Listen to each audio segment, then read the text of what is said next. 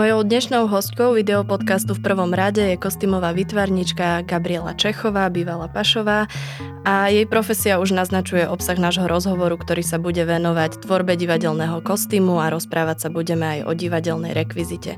Gabika, ahoj. Ahoj. Skúsme si v úvode povedať, eh, čo je úloha kostýmového výtvarníka a kto to vlastne je. V divadle sú profesie, ktoré sú teda zodpovedné nejakým spôsobom za ten vizuál, za tú vizuálnu stránku a je to teda kostýmový vytvarník a scenograf. A ten kostýmový vytvarník je človek, ktorý navrhuje tie kostýmy. Je teda zodpovedný za to, ako tie kostýmy budú vyzerať. Je ich ako keby tvorca. A potom sú teda okolo kostýmového vytvarníka aj tzv. servisné profesie a e, to je v divadelnom e, svete, v divadle. Je to garderobier, alebo teda garderobierka, e, ktorí sa potom starajú o tie kostýmy. To znamená, že v tom tvorivom procese ten výtvarník tie kostýmy, kostýmový výtvarník kostýmy navrhne, pripraví a potom tie garderobierky sa o to starajú o, ten, o, v tom bežnom chode toho divadla. V audiovizuálnej tvorbe, teda v, vo filme alebo seriáli, je to kostymérka, tá servisná profesia, ktorá sa stará počas e, na, natáčania e, napríklad e, filmu, tak sa stará o tie kostýmy na tom placi. Alebo, a oblieka tých a oblieka hercov. tých hercov, tak. Uh-huh. Uh-huh. Kostýmový výtvarník si tam už potom iba pozerá, že či to funguje tak, ako áno, si to vymyslel. Áno, hej. Áno, áno. Dobre, tak poďme možno od začiatku v tom divadelnom svete. Uh-huh. Um, na začiatku teda uh, máme uh, divadelnú hru alebo máme nejaký scenár, začínajú možno nejaké prvé úvahy, režisér, dramaturg uh, tiež sa zoznamujú so scenárom, premyšľajú nad nejakou režino-dramaturgickou koncepciou, to ide ruka v ruke so, s dramaturgicko-scenografickou koncepciou. Čiže uh, ak rozmýšľam nad tým, ako urobiť kostýmy, a prvýkrát si čítam scenár, tak eh, na čo sa mám sústrediť, čo ma môže odraziť v tých nápadoch? Tak môžem ja povedať za seba, v, ako, to, ako to mám ja a aj sa mi to tak akože osvedčilo.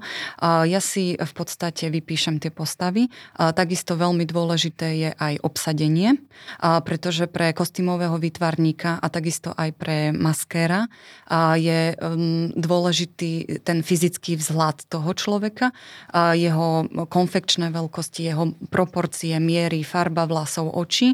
To všetko ako keby zohrá zohráva veľkú úlohu, ktorú si e, my všímame a potom vieme e, ten kostým e, nejakým spôsobom tomu prispôsobiť. Takže ja si tak zo začiatku vypíšem tie postavy, vypíšem si to obsadenie a rozmýšľam nad tou typológiou tých ľudí a potom samozrejme začnem uvažovať nad tým textom samotným aj nad tým, prečo ten režisér tých konkrétnych hercov takto obsadil do tých postav a do tých charakterov. No a potom je tam samozrejme obrovský balík eh, tých, toho rozmýšľania, eh, či je to dobová hra, eh, hra zo súčasnosti, ehm, ako je samozrejme ten režijno-inscenačný koncept, ako je to proste vykladané. Môže to byť aj dobová hra, ktorá sa inscenuje v súčasnosti alebo v súčasno, súčasnom svete. Teda a, a tak ďalej. Takže tam je potom obrovské množstvo e, tých e, vecí, nad ktorými o, premýšľam. Čiže funguje mm-hmm. to tak, že nejaká režino-dramaturgická koncepcia, ano. čiže ten kostýmový výtvarník sa neodráža len od nejakého čistého textu, ale už má aj nejaké nastavené usmernenia a mantinely od toho režisera dramaturga, že ako si to oni predstavujú, alebo je ešte pri tej tvorbe o, tej režino-dramaturgickej koncepcie a môže do toho zasahovať výtvarne a nejak aj ich smerovať? Hm, je to individuálne si myslím, ale funguje to, môže to fungovať aj tak, aj tak e, samozrejme. Um, je, samozrejme je veľmi myslím si, že obohajúcujúce a že to možno aj tí režiséri povedia, keď ten výtvarník príde s nejakým vlastným videním, tej, že niekedy sa stane ono, že však prečítaj si to a povedz mi, že čo si o tom myslíš a, a kde by sme to ako mohli robiť. A um, však tu na Slovensku um, alebo v tomto našom československom prostredí je veľmi citeľná tá akčná scenografia a ten jej odkaz. Uh, to, to znamená, že ten výtvarník je um, silným ako keby tvorcom alebo spolupracovníkom tej režino-inscenačnej nejakej koncepcie. Áno, to, to si veľmi dobre povedala. A naozaj to záleží hlavne od osobnosti, od režiséra, a ako, ako to, to cíti. Niektorí vidia hneď veci, niektorí si naozaj sa nechajú naviesť a potom vznikajú pekné, myslím si, že pekné veci, aj keď, keď ten kostým sa tak ako keby trošku navrhnem mimo toho a potom sa hľadajú nejaké, sa to prelína. Ale je to veľmi individuálne samozrejme. Kostýmový výtvarník veľmi spolupracuje so scenografom, lebo musí tam byť nejaká jednotná vizuálna alebo teda výtvarná poetika, aby to k sebe ladilo, nech si každý nejde svoje. Ako vyzerá taký rozhovor, alebo m, mm, kto koho viac ovplyvňuje, kto má možno posledné slovo. Viem, že v celku režisér, ale za tú výtvarnú zložku mm-hmm. možno ako, ako to vyzerá, alebo ako by to malo vyzerať. Mm-hmm.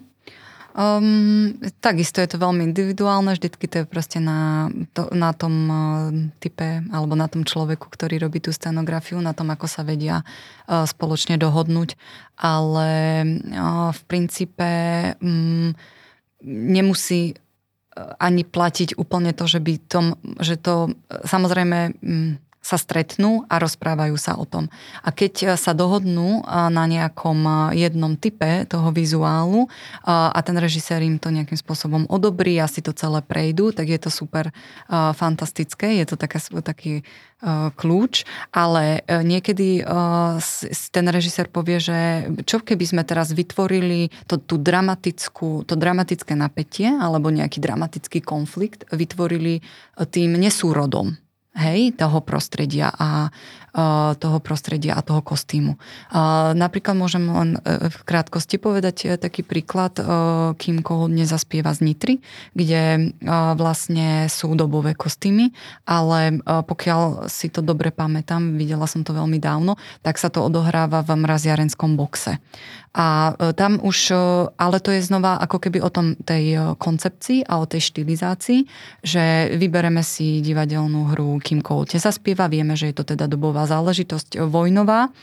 A, a režisér povie, ale dobre, dajme ich do dobových kostýmov, nech sú tam nemecké uniformy, nech je to proste strašidelné, edukatívne, popisné a tak ďalej. Ale postavme ich do možno súčasného prostredia, ktoré je, je nejakým spôsobom metaforou, čo nám hovorí ten chladiaci box, prečo práve v chladiacom boxe ich zavrú, ukrývajú a tak ďalej.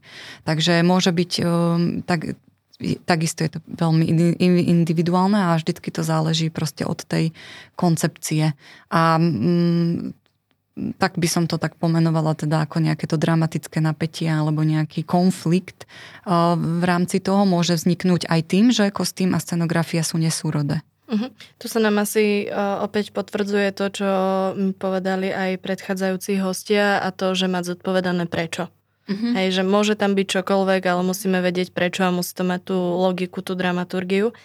Načrtla si už teda tie postavy um, v zmysle toho, že si ich vyťahneš z toho scenára, uvažuješ nad nimi, jednak teda aj nad tými hercami ale poďme k tým postavám a k im charakterom a vlastnostiam, ktoré vyplývajú z toho textu alebo z toho scenára. Ako veľmi by mal ten kostým dotvárať charakter postavy? Alebo mal by vôbec dotvárať mm-hmm. charakter postavy? Um, Trošku to tak obšírnejšie poviem, ale pokúsim sa byť stručná.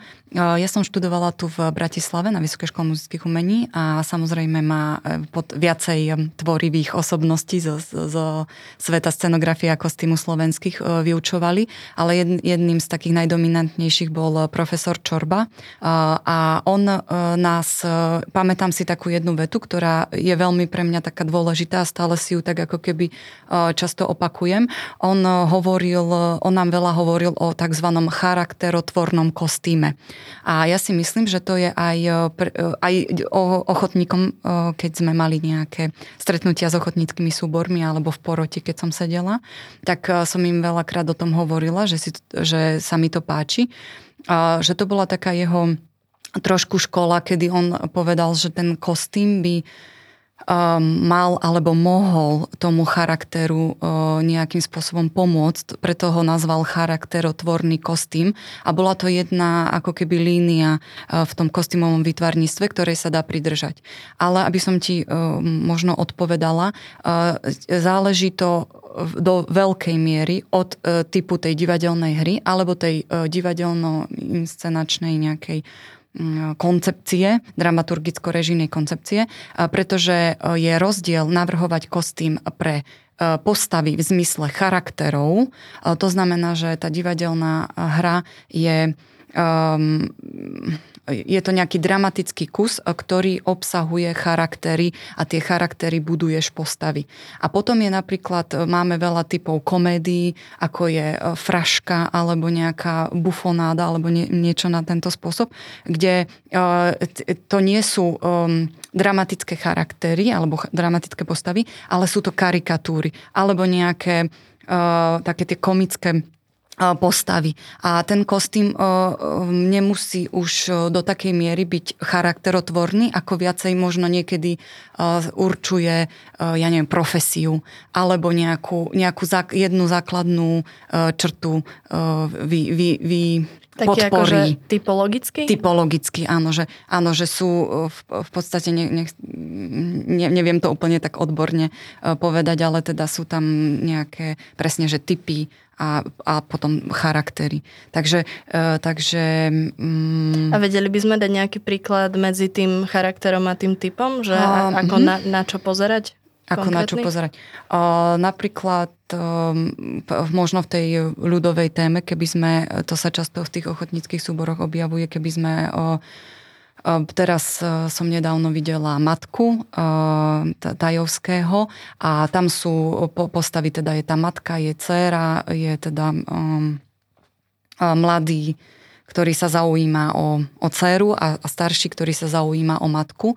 A to sú charaktery. E, tá matka napríklad. Je to dramatická postava, ktorá rieši nejaký vnútorný konflikt.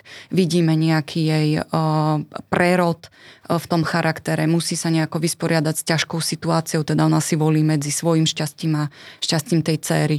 A tam vieme ten jej charakter či nejakým spôsobom podporiť alebo vybudovať. Či je to nejaká láskavá matka, ako sa na konci rozhodne. Toho diváka tá matka sleduje, divák sleduje ten vývoj tej matky a teraz sa ako keby od začiatku nejakým spôsobom s tou matkou snaží stotožniť a teraz je to nejaká láskavá matka a, a už predvídame, ako sa to jej rozhodnutie skončí, alebo je to nejaká tvrdá matka a ve, teraz nevieme, že či to dopadne tak, ako to dopadlo, že si teda vybrala to šťastie tej céry. A tam vieme uh, tým kostýmom nejakým spôsobom možno podporiť ten charakter, dá sa hľadať cesta. A potom je Um, Ako napríklad, že keby bola láskavá, tak čo by si zvolila oproti tej tvrdej matke? Jasné, no to je... Možno farba? Tam je, tam je, áno, tam je potom veľké množstvo, zase, možno to poviem zase tak obšírne, ale veľké množstvo nástrojov, ktoré ten výtvarník môže zvoliť. A tie nástroje sú samozrejme farba, symbol, materiál, silueta, tej postavy. Eh, to znamená, že eh, materiál, keď ostaneme v tomto príklade, je to teda dobová divadelná hra a ideme ju inscenovať a chceme nejakú tvrdú matku, tak rozmýšľam o materiáli. Materiály v tom čase nejaká meká bavlna, jemná, hej, hovorí sa, že ako v bavlnke, alebo je to nejaký lan, alebo nejaké konope nespracované. Teraz e, samozrejme my môžeme určiť nejaký status tej matky, že e, keďže sa vieme, že ten, ktorý sa o ňu zaujíma, tá postava sa volá Ďuro Boháč, takže e, vieme zase nejakým spôsobom vyčítať, že tá matka je teda z nejakých chudobných pomerov.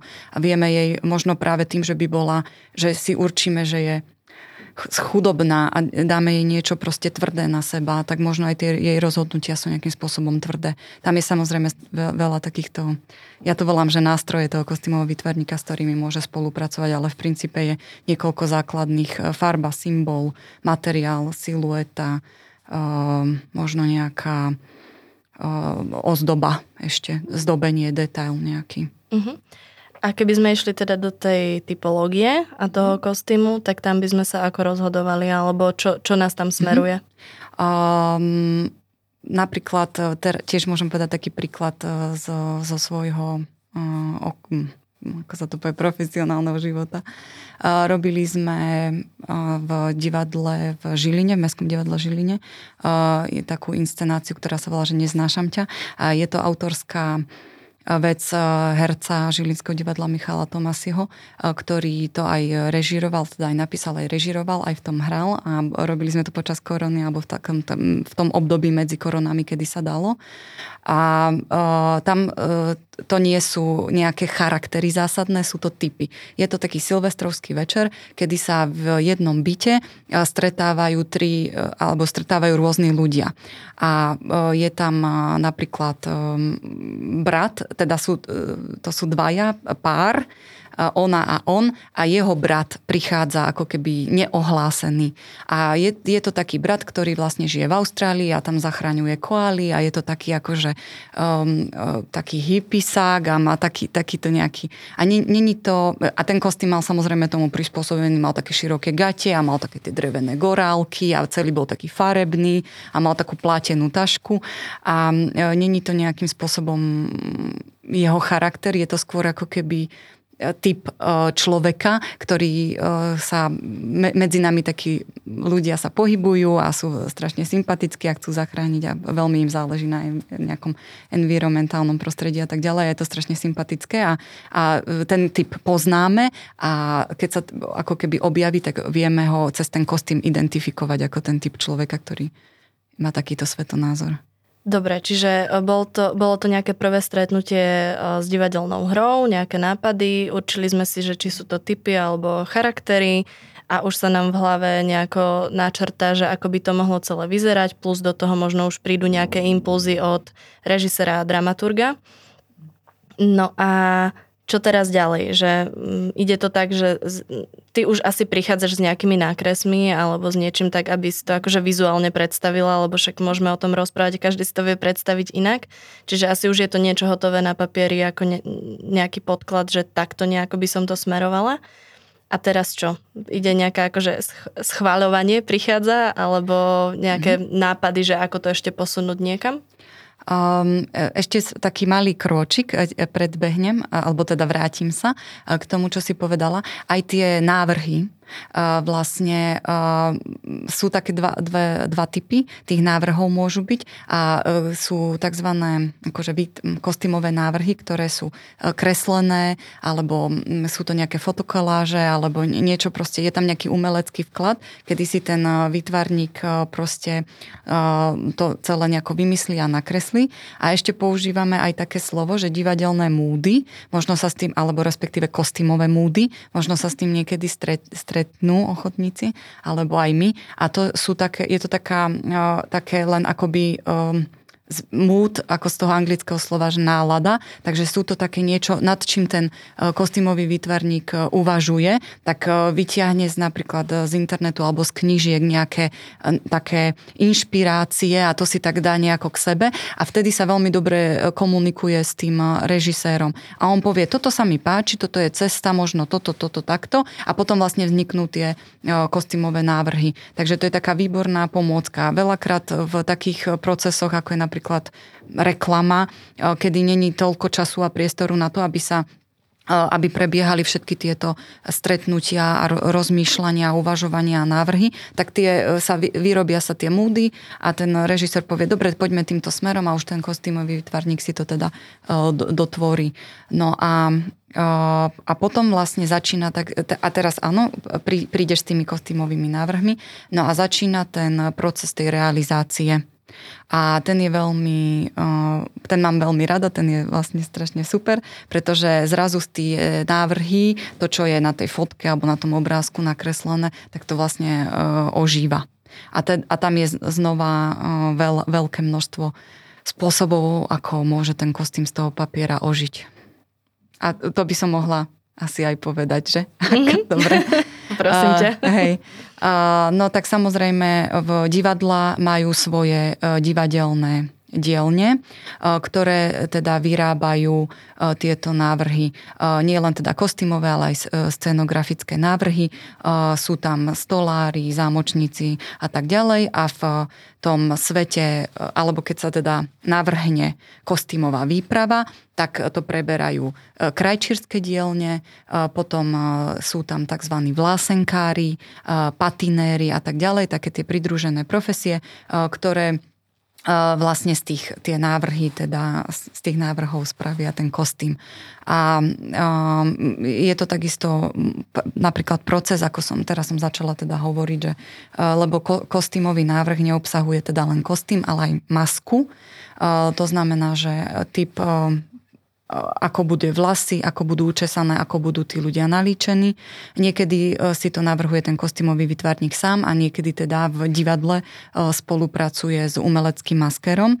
A v, no a teraz ten návrh teda e, rieši s tými jednotlivými profesiami, e, ktoré to budú vyrábať. Takže e, kostým ako oblečenie s krajčírkami, topánky, má obuvnícka dielňa, nejaké doplnky, môže byť nejaká šperkárska alebo dielňa napríklad, alebo sa to dá niekde ako externe šperky nejaké vyrábať. A potom, keď to je napríklad nejaká postava chudobný alebo niečo na tento spôsob, takže to, čo sa ušilo, sa musí spatinovať, na to sú patinérske dielne. To znamená, že sa tomu novému ušitému dá nejaký starý um, nádych. nádych tak, ďakujem.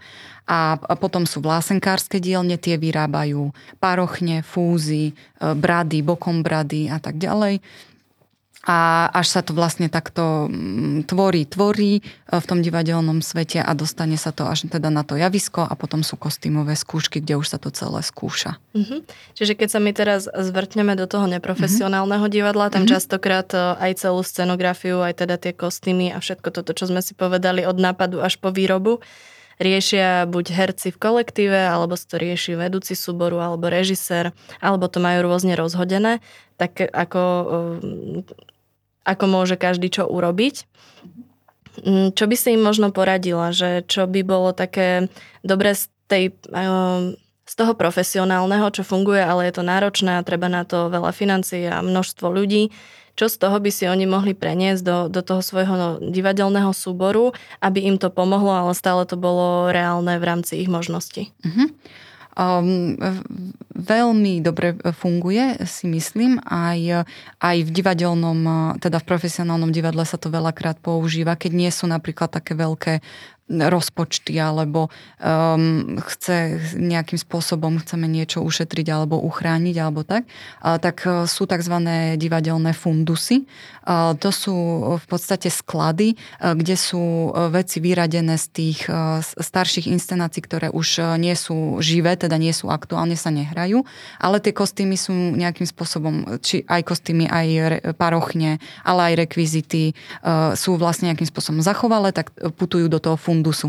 A keď sa pripravuje nová inscenácia, tak ten kostýmový vytvarník môže naštíviť ten fundus a popozera si tie veci a vybere si e, z toho a môže to zapojiť do, tej, mm, do toho svojho, do tej kostýmovej realizácie.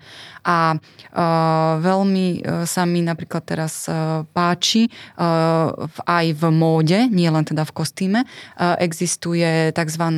rôzna recyklácia alebo upcyklácia, sa tomu tak moderne hovorí, odevov, e, kedy sa vezmu nejaké, napríklad poviem taký príklad, že pánska košela, e, to sa dosť často používa a e, sa upcykluje, že sa vlastne použije znova tá látka, vystrihne sa s nej napríklad dámska sukňa alebo dámska blúzka, alebo sa odstrihnú nejakým spôsobom ruka a vznikne nejaká pekná veľká pánska, teda z pánskej košele, napríklad nejaká dámska, dámske tielko alebo dámska blúzka.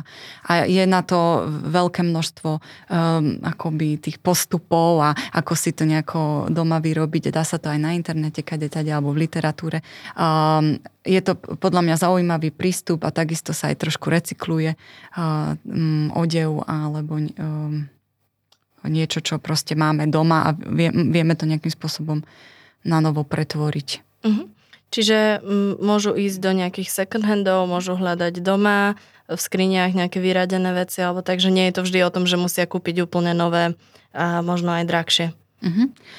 Samozrejme, je to o, o tom asi, ako si to ten súbor teda vymyslí, premyslí. Kto, e, otázka je teda pri tých ochotníkoch, že možno je niekedy dobre sa naozaj rozhodnúť, že kto bude ten akoby kostýmový výtvarník a e, kto bude trošku teda zodpovedný za to, ako budú tie kostýmy vyzerať. Vždy je fajn, keď je to jeden človek, jedna hlava a samozrejme ostatní mu môžu pomôcť poradiť, ale ten jeden taký, nazvieme ho manažer toho kostýmu, ktorý to má tak ako nejako premyslené a keď je to nejaká postava, ktorá si uh, samozrejme vyžaduje, že vybereme si divadelnú hru, kde je, ja neviem, 5 um, 5 realitných maklérov alebo 5 advokátov, tak, tak samozrejme tí, chceme, aby boli v nejakých pekných oblekoch, tak tam veľký priestor na nejaké hľadanie po pivniciach asi není, ale, ale samozrejme všetko sa dá možno presne v tých sekáčoch,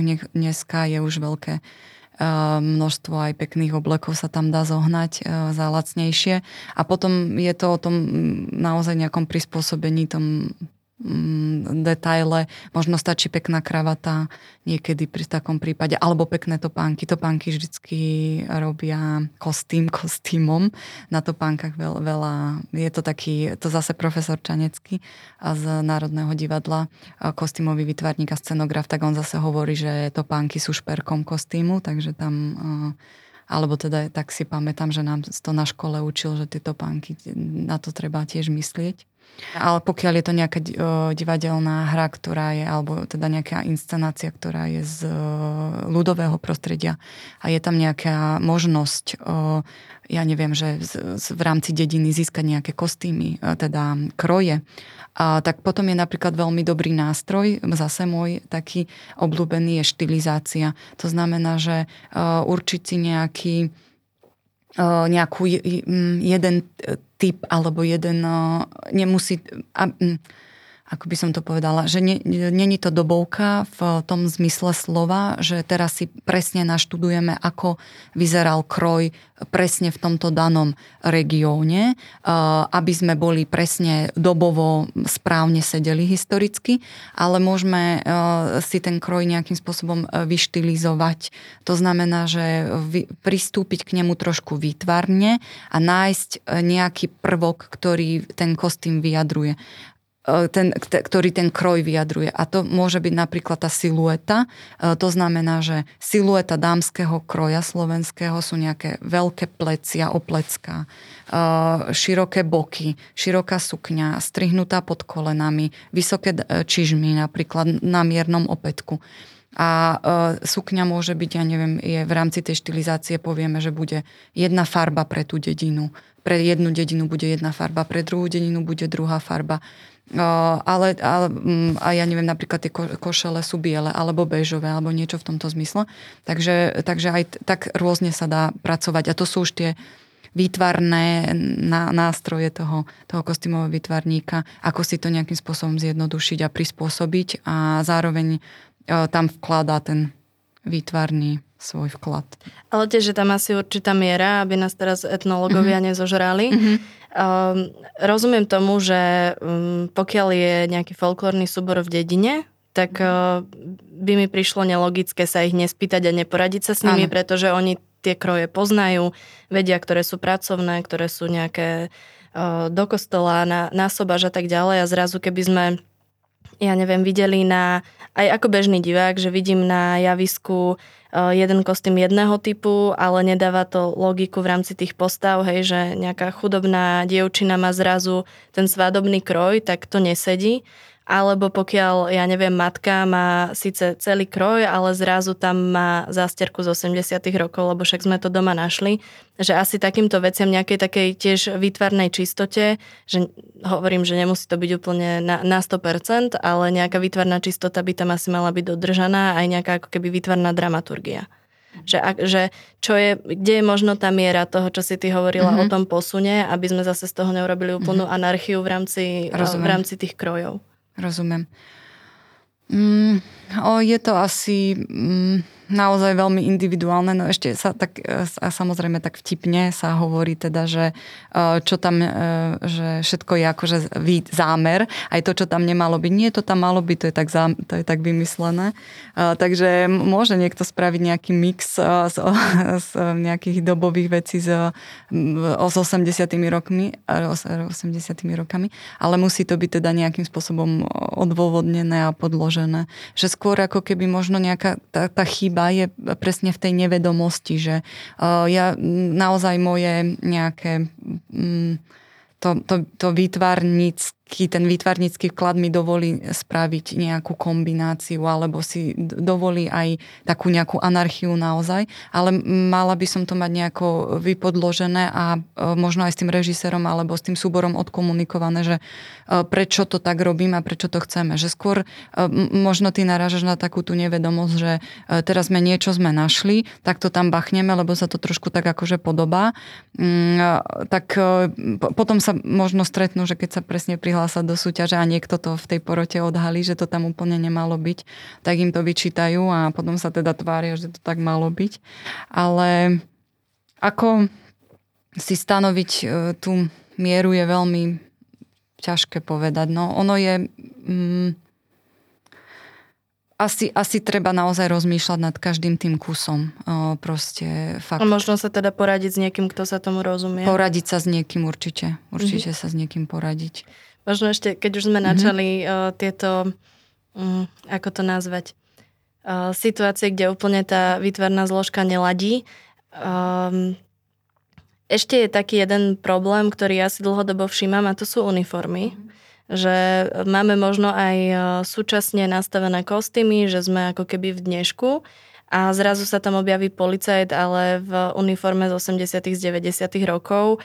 A je mi jasné, že je to policajt, áno, túto informáciu mi to odovzdá, ale príde mi ako z iného sveta, že vyruší to toho diváka že um, ako, ako možno tie uniformy riešiť, alebo teda tie typy, lebo to je vlastne to, čo si hovorila, že to je teda e, postava typ, naznačuje teda nejakú profesiu, aby, aby to ladilo teda s tou poetikou, ktorá sa nastaví tá výtvarná a zároveň aby to sedelo v rámci um, toho času, alebo ako to mám povedať, že aby to bolo v rovnakom štýle, ako sú ostatné postavy? Hmm, pri tých uniformách je to možno podobné ako pri tom kroji, že otázka je, že či nezvoliť nejaký, nejaký druh štilizácie, ale to je takisto veľmi náročné a vyžaduje si to presne také, že naozaj sa s niekým poradiť.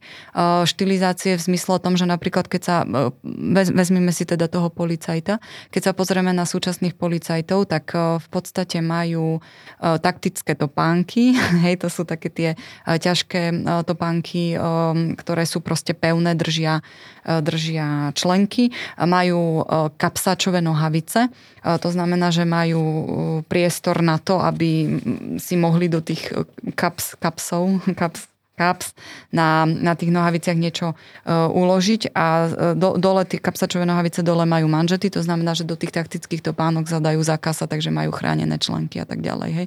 Že ten odev je vyslovene funkčný, ale vychádza na e, odev. Ten, tá uniforma toho súčasného policajta je funkčná, ale vychádza ako keby možno z veci, ktoré poznáme aj v bežnom odeve, že tie kapsačové nohavice sa veľa nosia teraz ako keby aj v rámci nejakej módy alebo nejakého štýlu, takí mladí ľudia.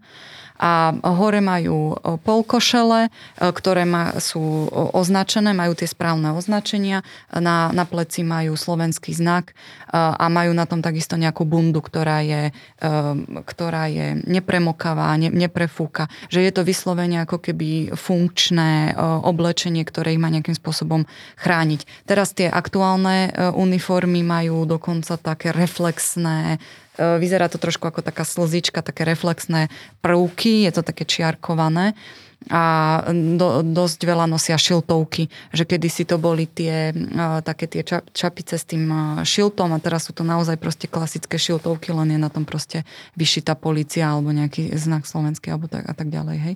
To znamená, že aj s takýmto, e, že to je znova ako keby poviem, že tá silueta, že keď sa na to človek pozrie, e, ja neviem, len, že spoza toho policajta svieti svetlo a on teraz vlastne vidí len tú jeho siluetu, tak vie napríklad povedať, že je to policajt, lebo má šiltovku, má nejakú bundu, ktorá je strihnutá do pása a má, má ten pás, na ktorom má, má zbraň a má kapsačové nohavice a proste ťažké taktické boty.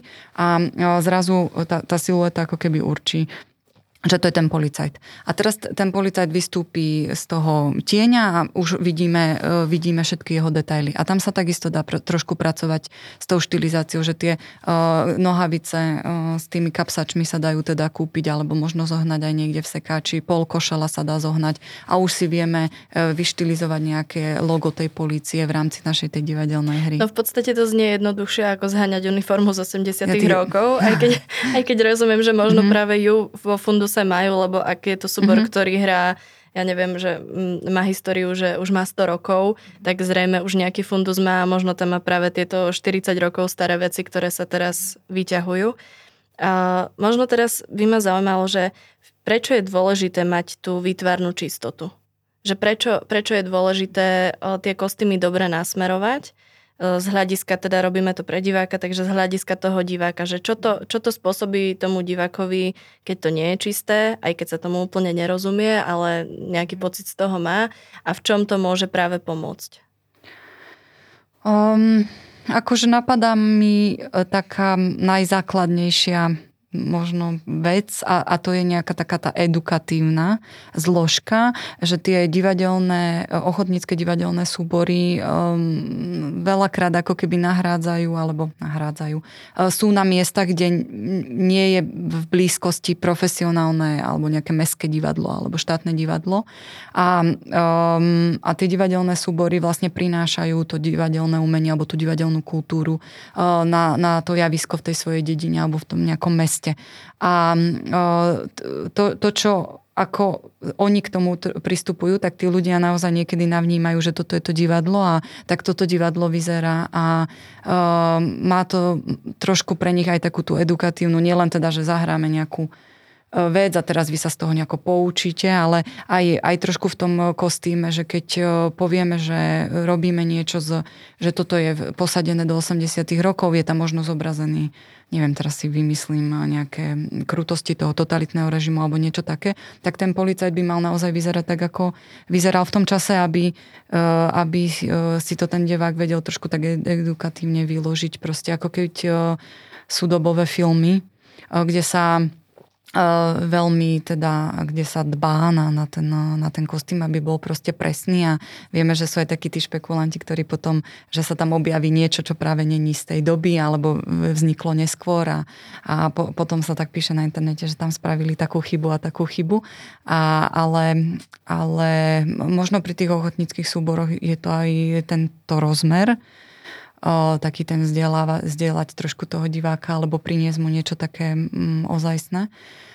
A, a potom je to aj, e, aj ako keby o, takom, o takej tej dvo, nechcem povedať, že dôveryhodnosti, ale o takom nejakom e, v posúvaní sa v tom súbore, že, že no tak ešte minulý rok sme to mali také pozliepané, ale možno tento rok už by sme to chceli trošku lepšie robiť a tak si medzi sebou veríme tomu režisérovi alebo dramaturgovi, že ten e, text, tú divadelnú hru, ktorú priniesol, že má nejaký zmysel a naozaj je to, aktu- prečo je to vlastne aktu- mm, aktuálne teraz práve uh, inscenovať a tým pádom nám, nám môže záležať aj na tom nejakom vizuálnom, aj, či už na tom kostýme alebo na tej scenografii, aby to tak dotvorilo, že sme sa niečo naučili, niekam posunuli a, a veríme tomu nášmu projektu, že e, má zmysel ho teraz robiť a mohol by práve tomu nášmu divákovi, okrem toho, že sa niečo naučí, priniesť aj možno niečo, nejaký zaujímavý vizuálny zážitok alebo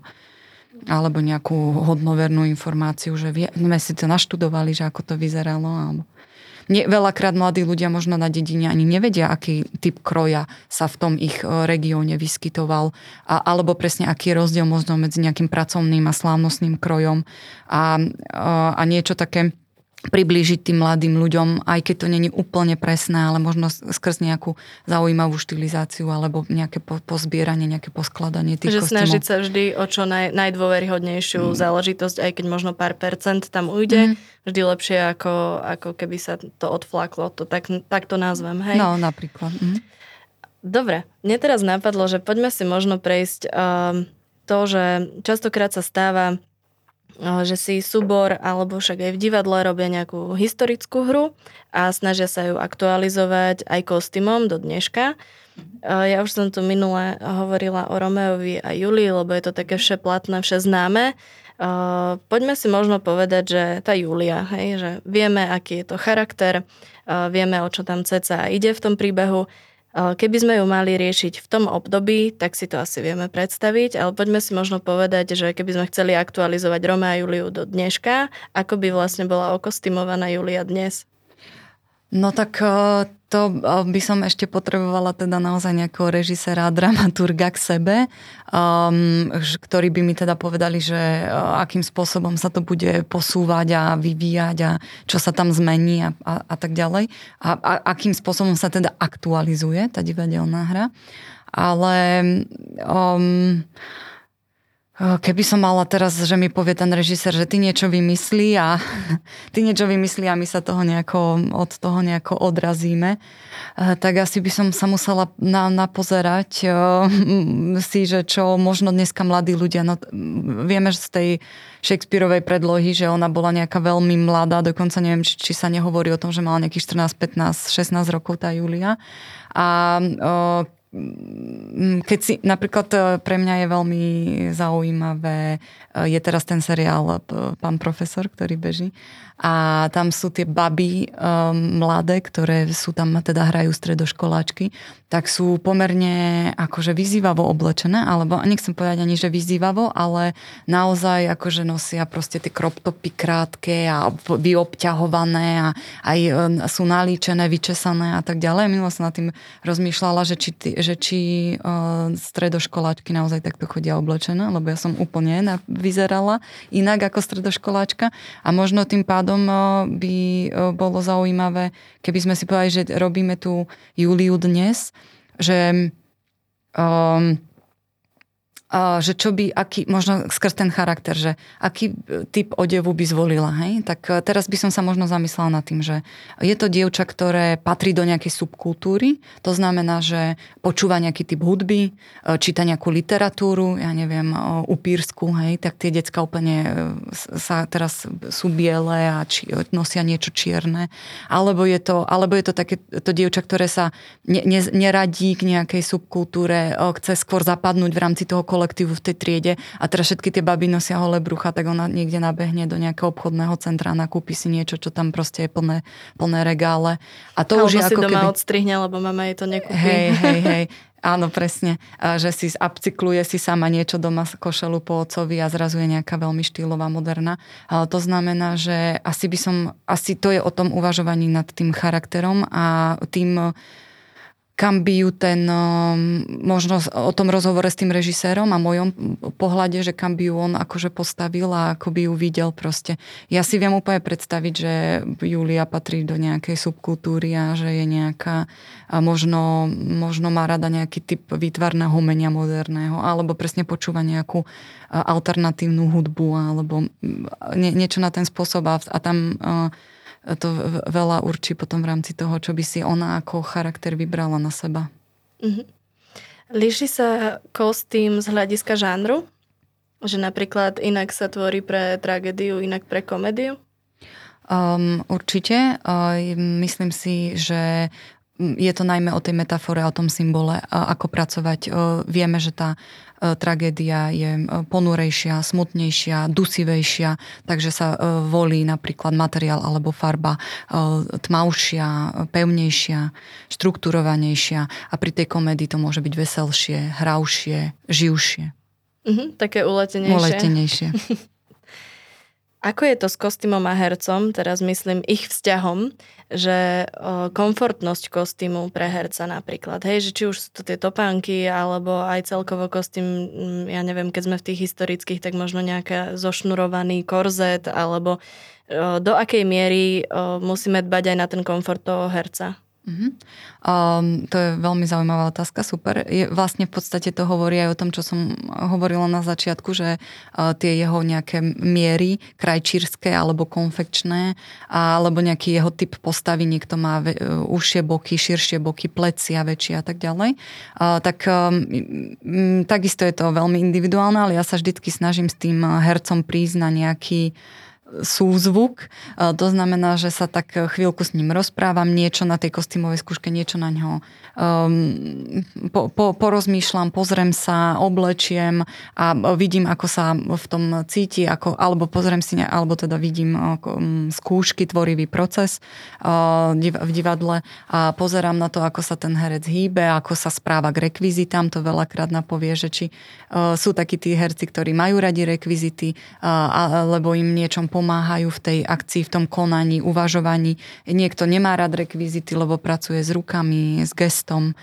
A takisto je to veľmi podobné aj s, e, s tým kostýmom, že e, sa mm, rozprávame o tom, že pre, presne napríklad výborný príklad je tá šnúrovačka. Tá šnúrovačka naozaj e, vytvor, ten, ten historický korzet naozaj vytvorí veľmi, vy, vystre toho človeka, ubere mu z toho dýchu, a, a tam je naozaj, sa rozprávam potom s tými dievčatami alebo ženami, herečkami, že, že či im to pomáha v tej postave, že zrazu napríklad nemôžu tak rýchlo hovoriť, lebo nemajú dých, alebo, alebo ich to veľmi obmedzuje a Um, a takisto sú to nejaké veľké sukne, uh, ta, uh, musia, alebo napríklad opätky.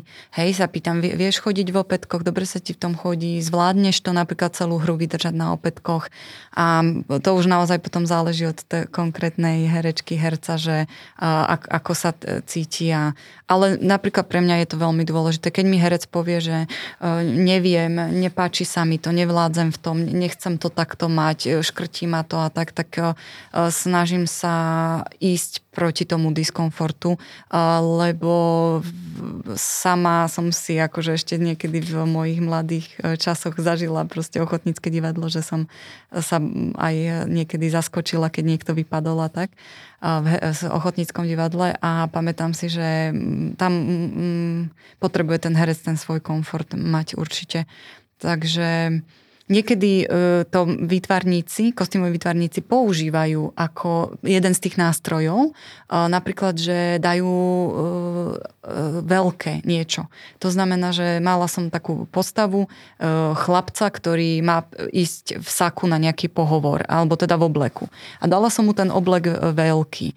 A tak, takisto sme si to potom s tým režisérom zase podložili, ako si správne podala prečo, že to je vlastne oblek, ktorý zdedil po otcovi, ten otec ho má ešte z nejakých čias, keď neviem kedy, takže ten, bol to taký starší typ obleku a bol mu veľký a tým pádom vlastne niečo hovorí o tom charaktere tej postavy, že e, mu až tak nezáleží, ako príde na ten pohovor oblečený. Že len mu proste povedali, že má prísť v obleku, tak nejaký vytiahol zo skrine a tak ďalej. Že aj s takýmto niečím sa dá pracovať pri tom kostýme. Mm-hmm.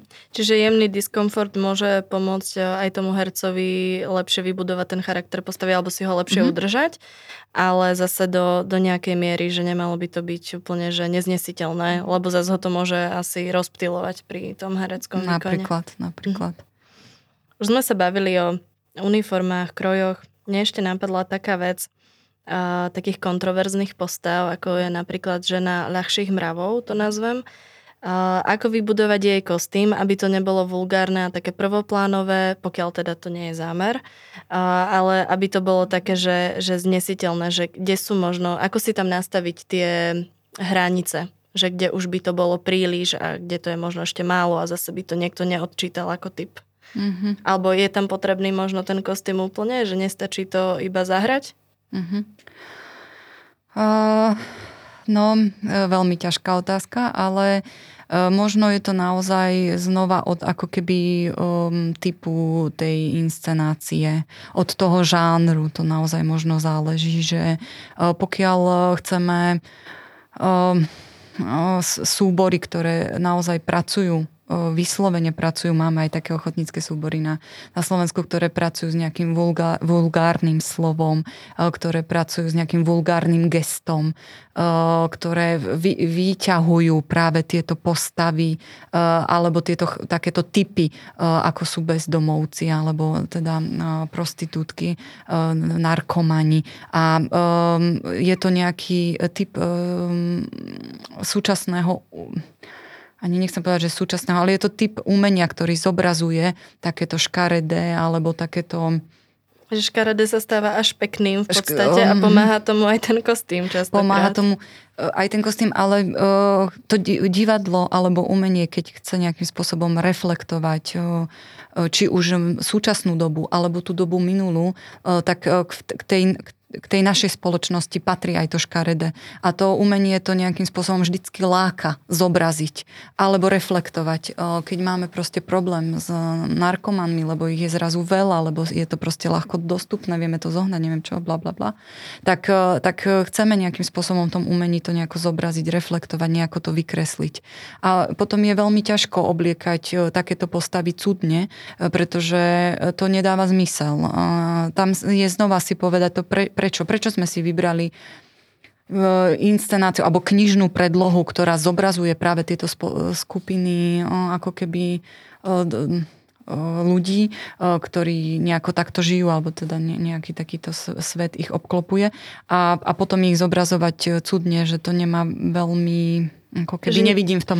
Môže sa stať, že potom to nebude uveriteľné? Bude, aj skrz ten kostým? Napríklad, napríklad presne, že pokiaľ aj keď som spomínala ten Kim Cole dnes zaspieva, teda je tam postava tej jednej slečny alebo dámy, o ktorej vlastne všetci hovoria, že m, teda si tak privyrába, že s tými Nemcami tam taká ako um, laškuje. toto laškuje a že to jej vlastne prináša nejaké výhody a ona tam teda sama naráža na, na, na to, že áno, teda s vašim mužom to a hento.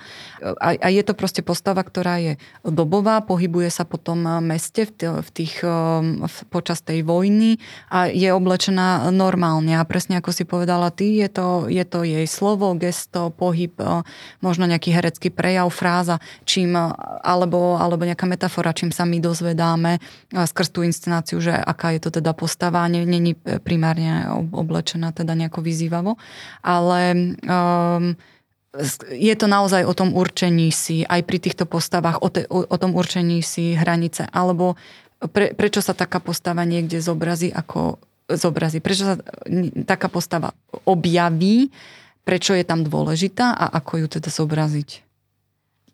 Čo kostýmové výtvarníctvo a nejaké prvoplánové nápady? Mm-hmm. Lebo každému, tak ako sme sa teraz uh, bavili o tej ľahkej žene, uh, v prvom pláne nám hneď napadne, ako by mohla vyzerať, potom prichádzajú presne tie otázky okolo tej postavy, že aká je, čo má za sebou, či to chce, aby to bolo vidieť, alebo to skrýva a tak ďalej a dostávame sa ďalej k tým ďalším plánom. Um, a posúvame sa od toho prvého. Uh, ako možno od toho prvého plánu, prečo uh, nemusí byť vždy funkčný a ako sa od neho posunúť uh, v tom uvažovaní, v tom výtvarnom? Uh, no, o, o, asi je to presne o tom určení si um, tej, tej, mier, tej miery toho, či je to teda nejakým spôsobom zobrazujeme ten jeho charakter. Či tá postava tam je len na chvíľku, um, prichádza, aby e, niečo um, akože priniesla, alebo ne, ne, proste e, prichádza len na nejaký krátky čas. A my potrebujeme tomu in, uh, divákovi dať tú prvotnú informáciu. Je to policajt, je to babka z dediny, je to, neviem, poštárka. A potrebujeme dať tú prvotnú informáciu a e, tým kostýmom e, tej informácii pomôžeme napríklad tou e, poštárskou uniformou. Vojde postava, má poštárskú uniformu, nemusí nič povedať, niečo donesie, odnesie. Ten divák dostal tú informáciu. A, a, potom, je, a potom vlastne pribúda ako keby tá miera toho, že v nejakej časti prichádza poštárka, ale už sa tam zrazu zdrží. Teraz tá poštárka má nejaké konanie, má nejaký text, má nejakú mizanscénu, čokoľvek už niečo povie a už my už môžeme ďalej a ďalej od, odhalovať, odkrývať ten jej možno charakter, alebo ďalej sa s tou postavou už ju vnímame, už čítame tie symboly. Všetko, čo Vieme teda, že všetko, čo je na javisku, má aj nejakú zástupnú symboliku, má nejaké zástupné slovo. To znamená, že keď e, príde e, tá poštárka v, e, v súčas, presne, že prišla v súčasnej uniforme, alebo je to nejaká, ja neviem presne, že hra zo súčasnosti a objaví sa tam nejaká poštárka z 15. storočia, ak také niečo existovalo, to si teraz vymýšľam. A už vieme, že je, už je tá informácia, že je to nejaký duch, alebo nejaká historická postava, alebo sa nám zrazu ten príbeh roztvoril do dvoch nejakých dejových línií a tak ďalej. To znamená, že, um, že, že áno, je to asi o tom prečo, alebo a, ako to ako robíme a, a, a pracujeme s tým um, kostýmom. Ale a, a takisto je to presne o tom, že či teraz tá poštárka má teda nejaký charakter, ktorý chceme odhaliť, je nejaká krutá, alebo je taká hentaká, alebo je to naozaj nejak, v rámci nejakej karikatúry, je to nejaká postava, ktorá v komédii prišla proste tam zažartovať, a, tak môže byť, je nám jasné, že je to poštárka a prišla teraz nejakú srandu povedať, tak ne, nepotrebuje, aby ten jej kostým obsahoval alebo niečo hovoril o tom jej charaktere, alebo sme cez ten jej kostým mohli čítať. Niekedy sú to také detaily. Teraz to znie veľmi um, komplikovane, ako to hovorím, ale napríklad často sa používa kravata, že či je kravata upnutá, priviazaná až ku krku, alebo je trošku povolená, alebo je upép, alebo je teraz takto na krivo ten golier. A takýto malinký detail niekedy môže povedať, že či ten e, muž e, tú svoju profesiu berie vážne a už e, my si už ďalej, náš ľudský mozog si už ďalej číta tie zástupné symboly. Aha, to je nejaký lajdák. Alebo, to, alebo je, toto je nejaký veľmi vyšnurovaný pánko, ktorý teraz prišiel vyviazaný, celý vyzapínaný uh, a, a, a stačí nám len takáto jedna informácia, nepotrebujeme vedieť jeho charakterové črty, ale ten, tá postava je nejakým spôsobom cez ten kostým uh, prezentovaná, aspoň nejaká jedna jej črta. Uh-huh. Možno. Um, a čo tak uh, teraz práca herca s kostýmom počas uh-huh. hrania? Uh-huh Napríklad ostaňme pri tej kravate, hej, že môže sa mu to stále nejako zvliekať, on si to stále priťahuje, môže si ju oviazať okolo hlavy a milión vecí, mm-hmm. čo s nimi môže robiť. Tak to je podobne možno ako s tou rekvizitou, že ako uh, sú herci, ktorí majú veľmi radi, povedia, teraz už mám kostým a teraz sa mi to stalo presne s jedným hercom, že prišiel a povedal, joj Gabika, neviem, ako to budem hrať, neviem, vôbec sa neviem, um, bola to postava um, ako herec, ktorý je zvyknutý hrať, ja neviem, bitkárov a zloduchov, tak mal hrať um, návrh, módneho návrhára. A teraz povedal, neviem vôbec ako, čo mám k tomu pristúpiť, že oni sú predsa len takí citlivejší, E, tí, tí ľudia majú vzťah k móde, k divadlu, k umeniu, k filmu a tak ďalej. A, e, a tak sme hľadali nejakú cestu. A potom si ten úplne jednoduchá vec, obliekol si to a zrazu povedal, že aha, už možno začínam cítiť, ako by som to mohol hrať. A presne to bolo o tom, že, že ako bytkár je zvyknutý, že má nejaké obťahnuté nejaké trička, aby bolo vidno svaly, koženú bundu, riflevy obťahované, nejaké topánky ťažké a tak. A teraz zrazu mal niečo, čo bolo proste také pohodlné, voľné. Našli sme slovenské, ako keby slovenský dizajn, slovenského dizajnera, použili sme nejaké veci od neho a zrazu bol taký uvoľnený, bolo to také pohodlné z príjemných materiálov a zrazu sa cítil ako keby tak uvoľnenejšie. Ale to je taký možno jednoduchý príklad, že, uh, že toho, že si ten človek... A teraz sa videl v zrkadle, zrazu bol taký pekný, zrazu bol... Nebol taký ten drsný, hej? ale to viem, že to je úplne taký ten základný mm-hmm. princíp. Kedy je vhodný čas na to doniesť hercom kostýmy, aby v nich začali hrať, aby to nebolo možno príliš skoro alebo príliš neskoro? Uh-huh.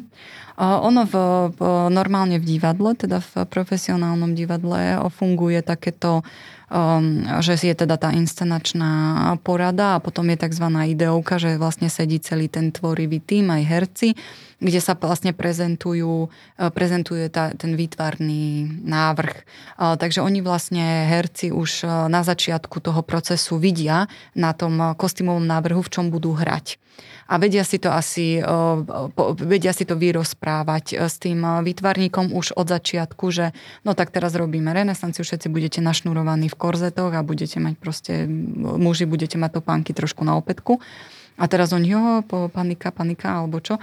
Ale, ale vedia ako keby od začiatku. Potom to ide teda na tú výrobu, a to znamená, že buď sa to šije, alebo sa to nakupuje, alebo sa to zháňa, alebo sa to prešíva, vyťahuje z fundusov a tak ďalej.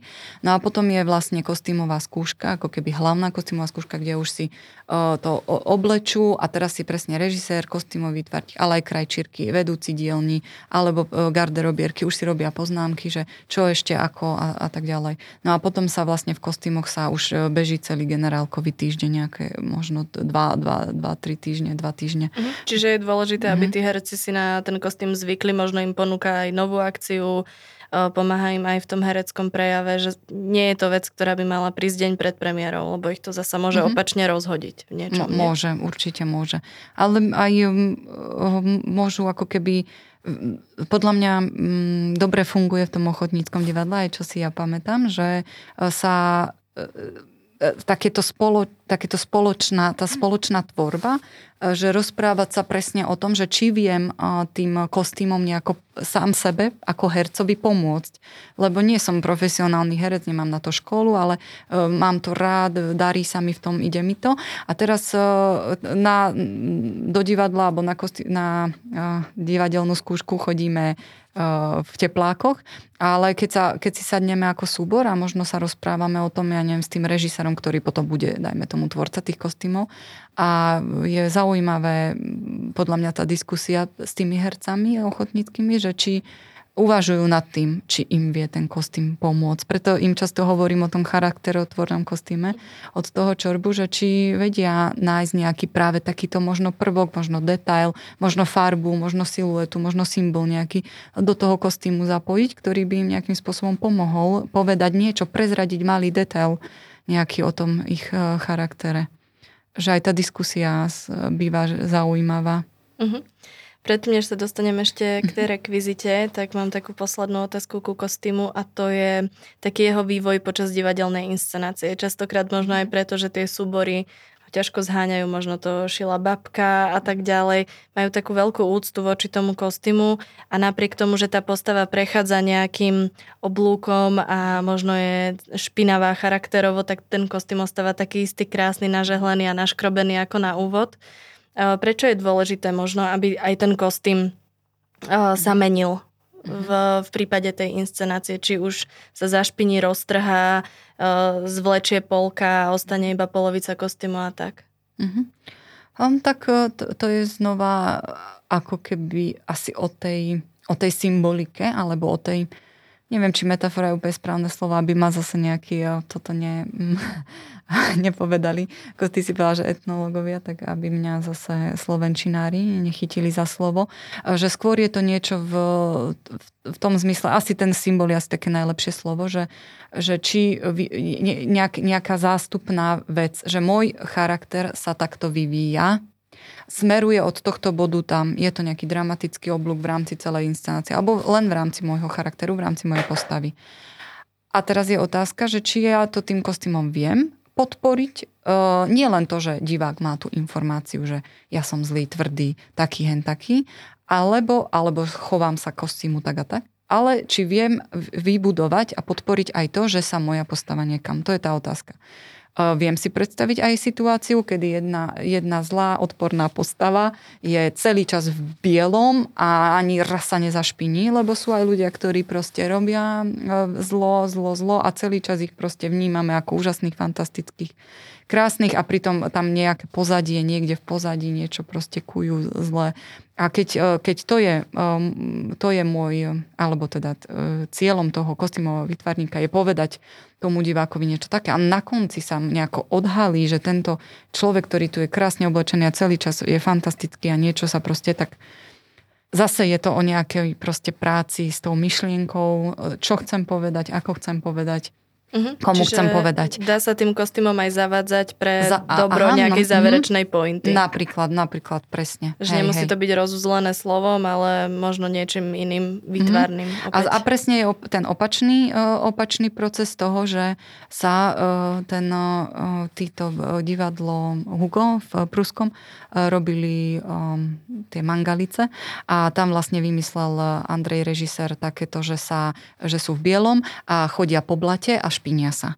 A mal presne jasne stanovený režijný koncept toho, že tie jeho postavy budú krásne biele a budú priberať a priberať to blato na seba a, a, a bude teda jasné, že proste tým svojim konaním, tým svojim, tým svojim životom sa proste viac a viacej špinia. A vtedy ten výtvarník ako keby príjme tú koncepciu toho režiséra a snaží sa ju nejako podporiť alebo na, nasledovať. Ale bolo to jasne ako keby stanovené od toho režiséra, že tak by si to predstavoval, aby sa špinili a špinili a jasne teda chce odozdať tú informáciu, že tým spôsobom toho života sa viac a viac špínia. Uh-huh. Kostýmerka alebo garderoberka musí byť nadšená, čo? hej, hej, hej, vravela, že teda to uh, furt to peru a v, v tých bielidlách a tak, no. Ale tak... Uh, režisér, režisér povedal. povedal. Dobre, poďme teda k tej rekvizite. Prejdime si ju z tej strany kostýmového vytvarníka. Čiže máme niekedy možnosť zdanlivo rekvizitu alebo zdanlivo kostým. Kedy je to rekvizita a kedy je to kostým? Vieme mm-hmm. si mhm. povedať? Taký dobrý príklad je možno s tým ruksakom, že v divadelnej hre napríklad, alebo v scenári, alebo kdekoľvek je napísané, že postava vyťahuje niečo z kabelky, z ruksaka. A teraz ako sa, ako s tým pracovať. Takže ja väčšinou idem za scenografom alebo za niekým, alebo si zavoláme s rekvizitárom a poviem, že vieš čo, že tá postava prichádza odtiaľ uh, a odtiaľ. Ide napríklad zo školy, hej, Julia, naša stredoškoláčka Julia, ide zo školy a má proste nejaký ruksak. A už sme si povedali, že Julia patrí k nejakej subkultúre, má rada nejakú E, literatúru a, a niečo a nejako to proste prejavuje tým kostýmom. Takže ten ruksak samozrejme nebude mať len tak hociaký odveci športový, ale tiež je proste celý čierny a má ho možno po, tými odznačikmi celý po, polepovaný a tak ďalej. A, takže, takže ten uh, ruksak navrhne kostýmový výtvarník a vtedy je to proste kostým. Vtedy rekvizár povie, no tak si to vyrieš, keď chceš, aký chceš mať. A potom môže nastať situácia, kedy je niekde proste doma, niekde je hodená nejaká taška, niekde v scenografii a, a e, sa dohodneme sa s tým rekvizitárom, vieš čo, no tak nebudem tuto ja teraz akože 3000 tašiek zháňa, tak máte plný fundus toho, tak tam niečo proste hoďte, čo sa vám bude hodiť ako keby do tej scenografie, niečo, čo bude ladiť s tým setom, niekde to tam proste zavestia a tá postava príde a vyťahne to z tej mm-hmm. tašky. Môže Hej? sa z kostýmu stať rekvizita, napríklad v prípade toho ruksaku Julia mm-hmm. dojde do triedy mm-hmm. a zrazu, dajme tomu, je šikanovaná a začnú si pohadzovať jej ruksak, tak vtedy sa stáva kvázi rekvizitou. Áno, áno a to už je potom o tom hereckom konaní, že skôr je ako keby ten prvý ten prvotný impuls, že či to patrí k tomu e, vizuálu, že či to teda navrhne kostýmový výtvarník alebo scenograf v rámci toho setu. Hej, niekedy scenografi vymyslia, no bude tam teraz taký um, štender, hej, taký ten vešiak na, a tam bude, tam bude veľa oblečenia a, a to oblečenie si tí herci budú vyťahovať a prezliekať priamo na tom javisku. Tak štender nech si vymyslí um, už scenograf, aký chce mať, aký typ uh, teda toho vešiaka to bude drevený, kovový, neviem čo, dizajnový, historický. A, a ten kostým samozrejme dodá potom ten kostýmový výtvarník, ten kostým, ktorý si oni vyťahujú. Ale medzi tým môžu byť zavesené aj nejaké veci, ktoré sú súčasťou toho setu a on povie, tak dajme tam medzi to 10 košiel a oni budú medzi tými košelami vyťahovať už ten svoj kos, konkrétny kostým. Hej? Že je to asi o tom, o, o tom, o tej, zase opäť o tej dohode. Uh-huh. Máš nejaký odkaz alebo nejakú radu pre divadelných tvorcov teraz, uh, myslím, v tom neprofesionálnom mm-hmm. divadle, že na čo majú myslieť práve pri tom uvažovaní alebo tvorbe toho divadelného kostýmu? Um, aj v rámci toho, čo sme sa rozprávali, tak um, aj v rámci toho, čo občas poviem v porote uh, tým uh, ochotníckým súborom, tak je uh, viac menej presne tá zvolená koncepcia, zvoliť si nejaký kľúč k tomu, ako bude ako chceme s tým kostýmom pracovať, ako bude vyzerať aj ten kostým, aj tá scenografia. Ak si povieme, ideme spraviť perfektnú dobovku, tak potom si v rámci tej čistoty, ako si spomínala, dať pozor na to, že zrazu má niekto moderné okuliare, lebo už na to sme nemysleli. Hej? Že skôr sú to také tie detaily. Keď je to proste kocúrková, je tam pán starosta, má mať okuliare, tak nech má proste aspoň trošku dobové, aspoň niečo, čo nech nemá proste moderné nejaké rejbeny hej, z obchodu. Alebo to je v rámci takej tej nejakej čistoty. Keď si zvolíme, to, to sme si povedali, že ideme spraviť do bolku. Keď si zvolíme, že ideme spraviť niečo štilizované, tak jeden, čo vie najlepšie, on čo je najlepší výtvarník zo súboru, nech vymyslí nejakú štilizáciu, nech si povedia nejaký, poďme, skúsme vyštilizovať. Keď si povieme, že je to proste súčasnosť, tak v tej súčasnosti je veľké množstvo presne tých štýlov, nie, sa ľudia obliekajú rôzne. Tak si tam potom nájsť možno tie typy alebo charaktery, znova si povedať a zase sa držať tej čistoty. Ak ideme robiť charaktery, tak skúsme nejakým tým kostýmom pomôcť tomu charakteru. Ak ideme robiť typy, veselú komédiu, šialenú, bláznivú, tak pomôžeme tým typom. O kostýmovom výtvarníctve som sa rozprávala s Gabikou Čechovou. Gabi, ďakujem. Ďakujem aj ja. V ďalšom dieli v prvom rade sa budem rozprávať s divadelnou režisérkou Renatou Jurčovou o hereckej a pohybovej zložke. V prvom rade video podcast Národného svetového centra môžete pozerať na YouTube alebo počúvať na vašich obľúbených podcastových aplikáciách.